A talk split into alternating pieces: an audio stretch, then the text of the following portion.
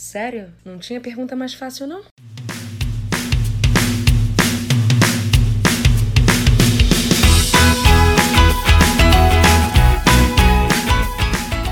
Tá, eu acho que eu já tive que responder essa pergunta algumas vezes e ela sempre acaba saindo diferente, né? Porque essa é a vida. Meu namorado mesmo já me perguntou essa pergunta, tipo, como que o K-pop surgiu, Renata? E eu tive que ficar pensando em como organizar a linha do tempo e responder isso certinho. Porque é um pouco complicado estabelecer ali um momento. Tipo, a música coreana já existe, obviamente, há anos. Só que a música pop coreana, como a gente conhece hoje em dia, ela de fato acabou sendo originada em um momento específico. Tudo começou quando três meninas se reuniram e montaram um grupo. Ele ficou conhecido como o primeiro grupo de K-pop, o K-pop como nós conhecemos, o Seo Taiji and the Boys. Esse grupo era formado por três meninos, o Seu Taiji, e os boys tinham nome, o Lee Juno e o Yang Hyun-soo. E eu vou falar depois sobre esses meninos, individualmente, rapidinho, só para vocês entenderem quem essas pessoas são. Eles três, eles experimentavam muito, eles decidiram fazer uma música experimental e pegaram um pouquinho do pop americano, misturaram com o conceito da música japonesa que eles tinham influência na época, inseriram hip hop, metal, eles fizeram várias brincadeiras. E com essas brincadeiras, eles acabaram criando uma música, um estilo que conquistou os jovens na Coreia. E nada como conquistar jovens, não, porque eles eventualmente vão acabar fazendo dinheiro, vão acabar fazendo com que a família gaste dinheiro para comprar coisas para eles. Obviamente, eles venderam milhares, sério, milhões de álbuns, porque naquela época era muito mais fácil vender álbuns do que hoje em dia. Eles, além de mexer com música experimental, porque eu digo que o K-pop no geral, o K-pop que a gente conhece hoje em dia também, esse da nova geração e afim,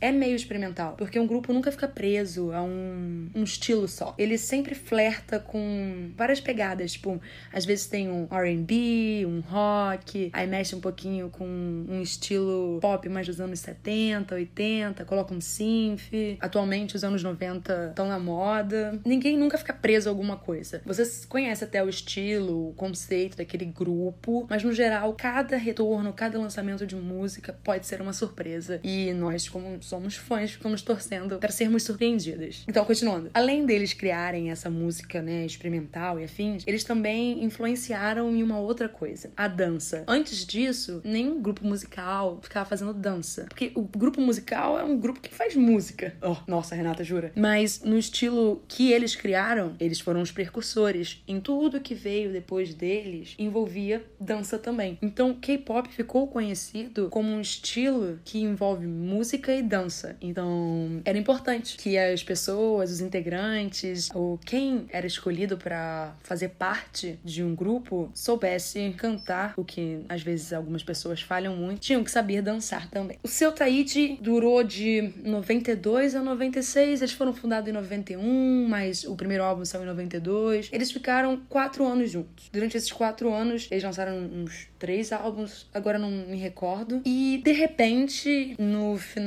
Não, acho que lançaram quatro álbuns. É. E de repente, no final, né, do lance da gravação desse último álbum deles, o seu Taíde revelou que ele queria acabar com o grupo, que ele já tava querendo focar em outras coisas. Os outros membros ficaram surpresos, eles não estavam esperando isso, e cada um foi para um lado. O seu Taíde, ele seguiu em carreira solo, já era de esperar, afinal de contas foi ele que decidiu uh, terminar com o grupo. O Lee Juno, ele fundou uma agência bem pequena, e o Young Hyun Suk, todo mundo conhece como Papa YG. Ele fundou a YG Entertainment assim que ele saiu do grupo. A primeira geração, ela foi formada por alguns grupos bem específicos e que manteram um estilo bem específico. Aí você pensa, não, a Papa YG fundou a empresa e essa foi a primeira empresa de K-pop? Não, como disse, é, é meio nebuloso, turbulento por ali, mas na verdade existia uma outra empresa em 1989 de música, ela acho que ela se chamava SM Studio e ela foi fundada pelo Lee Soman. E em 95 ela mudou de nome, um ano antes do YG lançar a empresa dele. Essa empresa mudou de nome e virou a SM Entertainment. Muitos de vocês acho que conhecem ela. A outra empresa que todo mundo conhece e faz parte dos Big Three é a JYP e ela foi fundada em 1990 97. Mas o tio JYP estava na carreira solo dele em 1994, antes de fundar a empresa. Então, essa primeira geração, que é formada pelo Hot, God, Shinhwa, SNS, Turbo. Gente, eu amo Turbo, pra falar a verdade. Kim Jong-kook é maravilhoso. Eles tiveram o papel de fundar o estilo musical que a gente tanto gosta. A segunda geração foi quando. Ah, eu esqueci de falar de uma outra coisa. A DSP Media era uma agência que também foi fundada em 1991, bem antes das outras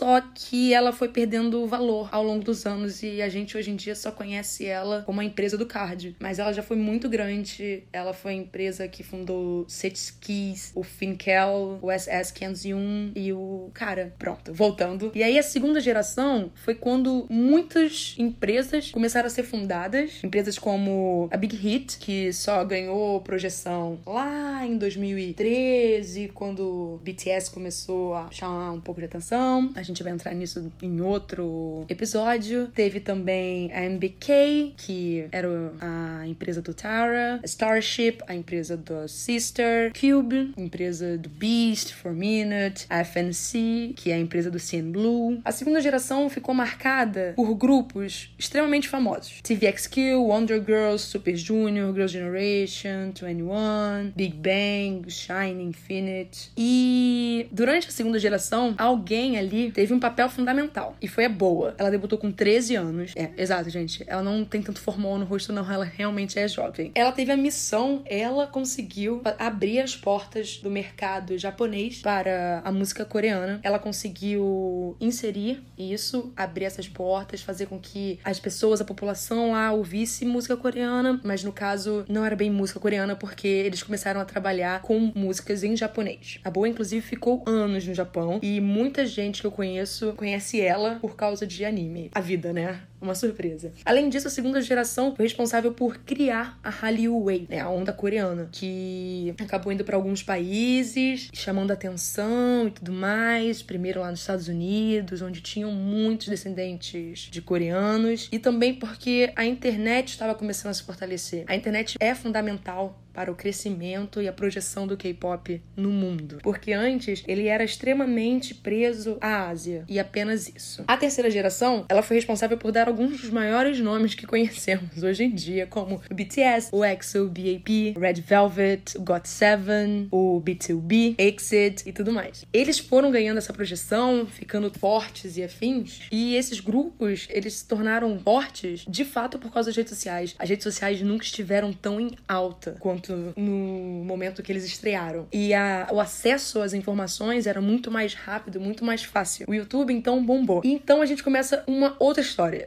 Atualmente, a gente tá vivendo, eu acho, né? Porque algumas pessoas dividem, já dizem que já estamos na quinta geração. Eu acho que a gente ainda tá na quarta geração. É porque tudo tá acontecendo tão rápido. Para mim, a quarta geração é o Blackpink, é o Twice, é o Icon, é o Monster X, é o Seventeen, Oh My Girl. E é complicado, porque eu não sou a senhora da razão. Eu só tô dando, tipo, minha opinião em relação ao assunto, óbvio. Mas já tem gente que vai discordar. Mas é porque as mudanças estão acontecendo muito rapidamente no K-pop. O gênero tá crescendo tanto, tá se expandindo tanto, as pessoas estão mais abertas a escutar música coreana, que eu acho que cada vez mais o gênero vai crescendo. E aí, com isso, cada vez mais, com as novas gerações também, não de K-pop, mas gerações de seres humanos, uh, o K-pop vai crescendo. Porque o acesso a toda, tudo que a gente precisa, os vídeos, as notícias, traduções, tudo acontece muito mais rápido e não tem tanto problema quanto antigamente. Antigamente, gente, desculpa, eu acompanhei o começo da segunda geração,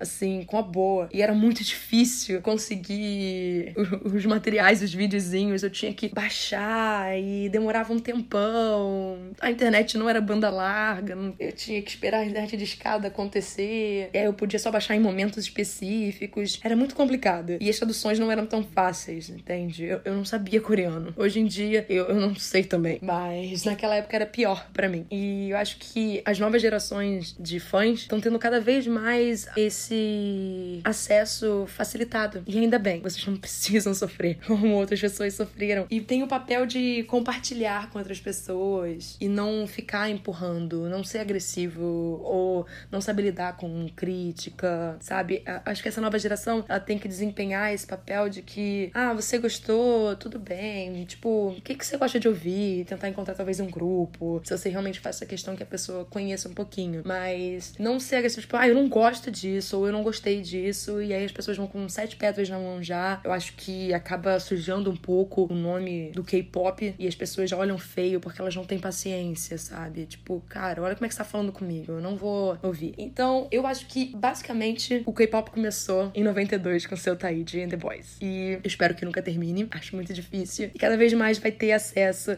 ao mercado internacional. Cada vez mais tem mais fãs e fãs dão dinheiro. Compram mercadoria, pagam shows. Algumas coisas são mais difíceis dependendo de onde a gente é. Eu sei que quando grupos de K-pop eles anunciam uma turnê mundial, isso significa apenas Coreia, Japão, Tailândia, China. Às vezes, tudo depende do que tá acontecendo na China na hora. Estados Unidos, os dois países da Europa, quem sabe o México e o Peru ou o Chile tem mais chances do que a gente. É complicado, mas é torcer para que a gente chame atenção e que as produtoras consigam negociar tranquilamente a vinda de ídolos pra cá, pra saciar a gente. Bem, basicamente é isso. Eu não acho que tem por que ficar prolongando. Acho que eu já enrolei até demais. E tal, qualquer dúvida que vocês tiverem é só mandar nas redes sociais que eu respondo. Não tem problema algum. Beijão, gente. Tchau, tchau.